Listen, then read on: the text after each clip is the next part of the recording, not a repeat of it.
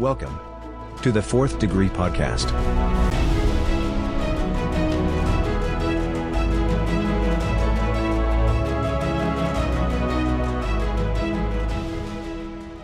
Hello, everyone. It's David back with the Fourth Degree Podcast. I've still got the birds. They're in the background. They're kind of hyper. You'll probably hear them throughout the episode. Again, they're not my birds. I'm just babysitting the birds, but they're nice. Kind of makes it feel a little like spring when I hear them. Anyway, on with the podcast. Tales from Purgatory. Old Lady Mac and I frequently discuss topics that are lightning rods for fevered opinion. One of them that I suppose people will want to be covered is drag queen story hours and the surrounding madness. If there were ever a sign or proof that we are living in purgatory, it would have to be drag queen story hour, and mostly the insane overreactions to it. Drag Queen Story Time, Drag Story Time, or Drag Story Hour are children's events first started in 2015 by author and activist Michelle Tea in San Francisco to promote reading and diversity. That's an important thing. It promotes reading and diversity. The events, usually geared at children aged 3 to 11, are hosted by drag queens who read children's books and engage in other learning activities in public libraries. Uh, the birds are really noisy today, so if you can hear them, I apologize but I like the way they sound. Anyway, I will not offer an opinion on the appropriateness of said story hours. That is suicide these days. I will say that we live in a free society that should always strive to be freer. If you feel that drag queen story hours are good for your children because it plays to children's natural gender fluidity and encourages reading and tolerance, well, good for you. Enjoy. If you feel that drag queen story hour is a collection of perverts trying to groom children for sexual purposes, then good for you. Protect your kids at all costs. See, the thing is, we get to choose. No jack-booted stormtroopers are showing up to force anyone to do anything. Now, if you feel that merely making your choice, acting on it, and being a good citizen and letting others do the same isn't good enough, let me talk for a bit about the dancing plague of 1518. In the summer of 1518, a strange and unsettling phenomenon occurred in Strasbourg, France. A woman named Frau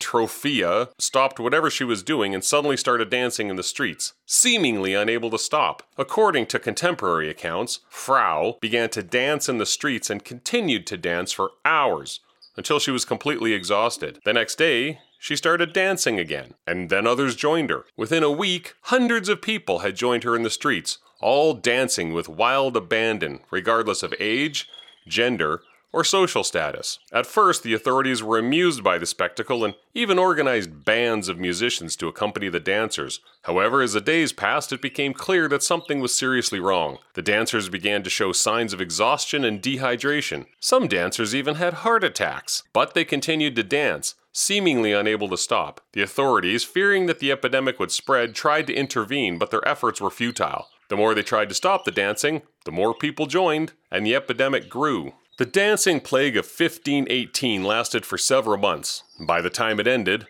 hundreds of people had died. The cause of the epidemic remains a mystery to this day, but several theories attempt to explain it. One theory suggests that the dancing plague was caused by a mass hysteria, a condition in which a group of people experience a collective delusion or physical symptom. According to this theory, the people of Strasbourg were already living in a highly stressful and uncertain time. The town had recently suffered from war, famine, and disease, and the residents were constantly threatened by invasion from neighboring countries. The stress and anxiety of daily life may have led to a kind of mass hysteria in which people began to dance uncontrollably as a form of release. In addition, the dancing plague was not confined to Strasbourg, but it also occurred in other parts of Europe, such as Cologne and Metz, suggesting that it may have been caused by something more than a local condition, such as environmental poisoning. Despite the many theories that have been proposed, the true cause of the dancing plague of 1518 remains a mystery, what is clear, however, is that the epidemic had a profound impact on the people of Strasbourg and the surrounding areas. It was a frightening and surreal experience that defied explanation and left a lasting impression on those who witnessed it. There have been many other documented cases of mass hysteria too. 2011, dozens of students at a high school in Salem, Massachusetts reported experiencing sudden and uncontrollable twitching, shaking, and convulsions cause of the outbreak was never definitively determined, but some experts suggested it may have been a case of mass psychogenic illness or mass hysteria. In 1962 in Tanzania, an outbreak of uncontrollable laughter swept through a girls' school. The laughter spread quickly and soon affected hundreds of people in the surrounding community. The outbreak lasted for several months before eventually subsiding, and its cause remains unknown. And Remember the killer clowns? Back in 2016, killer clowns terrorized communities across the United States, uh, and the fear of this began to spread on social media. The reports were largely unfounded, but they sparked a wave of panic and fear that led to numerous arrests and school lockdowns. Many experts have suggested that the panic was fueled in part by mass hysteria and media sensationalism. Purgatory loves its mass hysteria, but think about it. Are Drag Queen Story Hour and the disproportionate response any different? Is this worth gathering in the streets for? You want my opinion? Well, here it is. Listen up, you wretched lot of dim-witted dolts. While you're out there screaming about Drag Queen Story Hour and whatever other non issue is currently getting your knickers in a twist, the world around you is falling apart. War, inflation, division, crisis. These are the things that should be on your mind. But no, a lot of you would rather obsess over a man in a wig reading to children. What kind of madness is this? Wake up, you fools! The world is crumbling beneath our feet, and yet you're more concerned with imaginary threats to your precious little worldview. You're like a bunch of toddlers throwing tantrums while the house burns down around you. It's time to grow up and face the real problems that are staring at us. I know it's hard to confront the ugliness of reality, to admit that things are not as they should be, but that's what it means to be a responsible adult. So put down your goddamn picket signs and your outrage and start paying attention to what really matters. Otherwise, we're all gonna be swept away. Weird news. The case of Justin Roiland, one of the twisted minds behind Rick and Morty, as well as the voice of both characters, has taken a strange turn. He faced charges of corporal injury and false imprisonment back in May of 2020, but those charges were recently dropped due to a lack of evidence. Roiland claims he's, and I quote, determined to move forward and focus both on my creative projects and restoring my good name. But the story doesn't end there, you see. And that's not how the screw turns. You don't just get out of it because you say you can get out of it. There are records of inappropriate and offensive texts between Roiland and a 16 year old girl. There's also a disturbing podcast appearance where he defended his attraction to well developed 14 year old girls. Sure, he pointed out that he is not a pedophile, but who needs to do that besides pedophiles? This is the kind of behavior that would make even the most jaded of Hollywood executives shudder. Roiland's words and actions raise a host of disturbing questions about the man behind the madness. What kind of twisted, deviant thoughts lurk in the mind of someone who defends their attraction to minors? And what kind of impact does this behavior have on the young women he's in contact with? It's clear that Roiland has some serious explaining to do. The truth is out there, and it's up to the good people who oversee our modern kangaroo court, known as cancel culture, to demand answers and hold Roiland accountable for his actions. Because that's how we do things now. In the meantime, in the meantime, we must find a replacement voice actor. Rick and Morty is the best thing on TV right now, and we can't let this pervert take it from us. Tennessee's Republican supermajority voted to expel two Democratic black lawmakers, Justin Jones and Justin Pearson, from the state legislature in separate votes, leaving about 140,000 voters in predominantly black districts without representation. The expulsions came after the lawmakers participated in a protest on the floor of the Tennessee House of Representatives, calling for the passage of gun control measures. These protests came after a gun person, or whatever, shot and killed six people, including three children, at the Covenant School in Nashville. Ho! You just start to think that nobody has standards anymore, and Tennessee shows us how to deal with black troublemakers who disagree with their right to bear arms, defend themselves from children, and have weak names like Justin. I'm being sarcastic there, Snowflake, settle down. But it is worth mentioning that there was a 60 year old white female Republican lawmaker who joined the protest and was not kicked out. When asked why she was spared, she replied, It might have to do with the color of our skin. So, the recently recognized 39th best state in America has done it again. But you might ask, what's next? Well, interim representatives will be installed until county elections can choose replacements. And whom, you may ask, might these replacements be? Well, both Justins are expected to run successfully for reinstatement and end up right back where they started. So the whole pointless exercise is more about really telling people that the state of Tennessee likes guns more than children, and they like their black politicians quiet. You know, at least from what I can see, the state is also 33rd in education and 45th in public safety, so I might not have the whole story. I will say, though, that Nashville is a hell of a place to party, as long as you're white. But that, friends, is another story. Well, the makers of Bud Light have stepped in it, or have they? Anheuser-Busch recently partnered with actress, comedian, and TikTok personality Dylan Mulvaney to promote what I consider to be about the worst beer there is. An Instagram video posted by Dylan mentioned her partnership with Bud Light to celebrate March Madness, and in it, she thanked them for sending her a can with her image on it to celebrate her 365 days of womanhood. That was all well and good until the well past his prime, but clutching at straws Kid Rock lost his mind over it. He posted a video of himself shooting cans of Bud Light to show his extreme displeasure. Then, classic country singer and poster child for short man syndrome Travis Tritt joined in as well claiming he would remove all Anheuser-Busch products from his rider. Now, conservative transphobes from all over have something new to weep and rave over. These not really relevant musical artists seem to take umbrage with their beer partnering with a trans female. Well, this is ironic.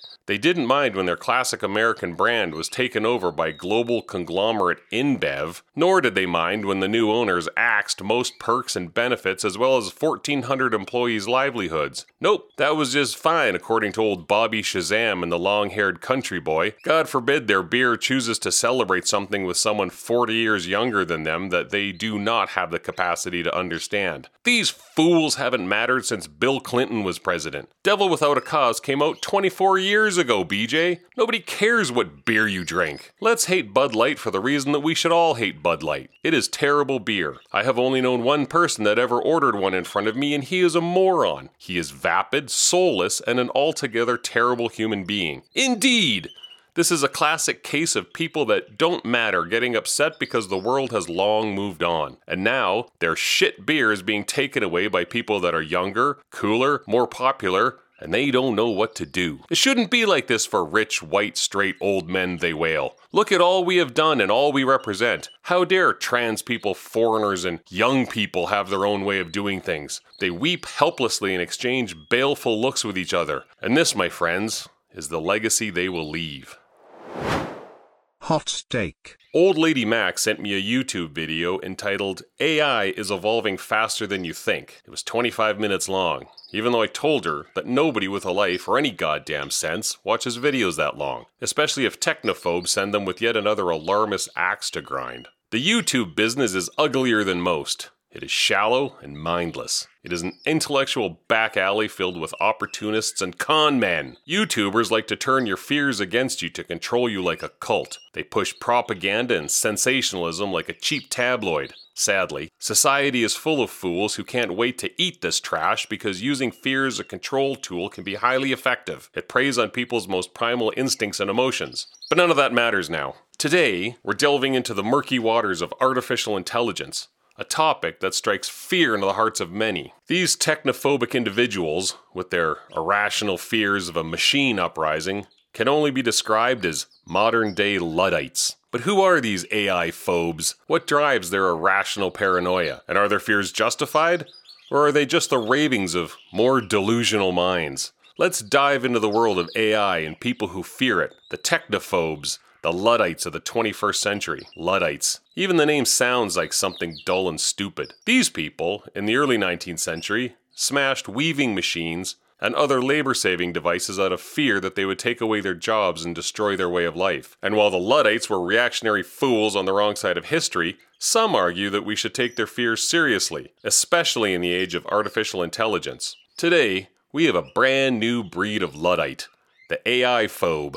People who fear that artificial intelligence will rise up and overthrow us all. They see a future in which robots take over our jobs, homes, and bodies. They warn of a dystopian future in which humanity is enslaved by its computer based creations, and they urge an abundance of caution in the face of rapid technological process. But are these fears justified? Or are they just more ravings of mad and paranoid minds? To answer that question, we need to look at what's really at stake. On the one hand, there's no denying that AI has the potential to be a powerful tool for improving productivity, quality of life, and general happiness. From self driving cars to medical diagnosis, to personal assistants like Siri and Alexa, AI has the power to revolutionize the way we live and work. Why, I use ChatGPT often to help me write content for this podcast. But on the other hand, there are legitimate concerns about the impact of AI on jobs, privacy, and even human dignity. For example, as machines become more intelligent and more autonomous, they may start to replace human workers in a wide range of industries, from manufacturing to customer service to white collar jobs like law and finance. And as AI gets better at predicting our behavior and analyzing our personal data, there are real risks to our privacy and security. But so what? The world didn't end when looms replaced weavers. It won't end when AI replaces our most repetitive and tedious tasks. And dignity and privacy are a joke. Most people out there right now would gladly give up their last shred of both for a 15% off coupon with their preferred online marketplace that ships crap produced by underpaid quasi slaves from some third world hellhole. Who can stand there and strive for dignity in a world where a rampant consumerism drives us to demand cheap goods from countries where the workers die in the streets like dogs? The thing is that looms didn't replace the Luddites. They were replaced by people who understood looms. AI isn't going to take your job. Someone that understands AI will. So instead of fretting over the coming storm, start using AI now to your advantage. I'm currently learning Python to improve with tools like GPT-4 rather than fearing its impact like a fool. Should we embrace AI as a powerful tool for progress, or should we be wary of its potential to disrupt and even destroy our way of life? Well, as with most things, the answer is probably somewhere in between. Undoubtedly, AI has enormous potential, but there's nothing wrong with approaching it with caution and foresight. We need to be aware of the risks and challenges that come with this new technology, and we need to be proactive in addressing them. This means investing in education and training for workers who may be displaced by AI, and developing new policies and regulations to protect our privacy and security in the age of big data. It means being open to new ideas and ways of doing things while also being mindful of technological progress's potential downsides and unintended consequences. So, in the end, the question is not whether we should fear AI or embrace it, but how we can harness its power for the greater good. Whether or not you're an AI phobe, you have a stake in the future of this technology. Sending YouTube videos to other AI phobes will not accomplish anything. In the end, it's clear that the AI phobes are like people hiding from a tornado in the cellar when they should be seeking ways to embrace the new technology. They're clinging to an outdated and misguided view of progress one that sees machines as a threat rather than a tool. And as the world moves ever faster towards a future that AI shapes, they risk being left behind, trapped in their own fear and ignorance. But the possibilities are limitless for those willing to embrace the new technology. AI has the power to transform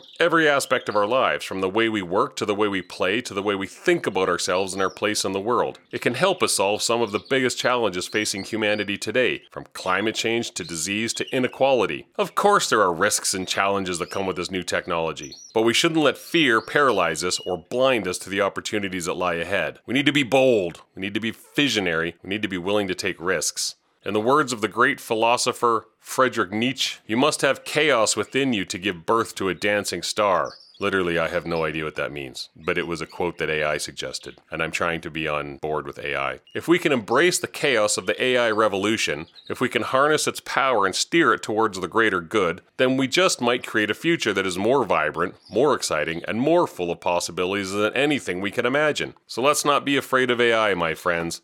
Let's embrace it, let's shape it, and let's use it to create a better world for ourselves and for generations to come. Because the only thing more dangerous than a machine that can think like a human is a human who refuses to think like a machine. This has been an Abilities Ablaze podcast. Find us at abilitiesablaze.com. Thank you for listening. Please listen often and like our podcast.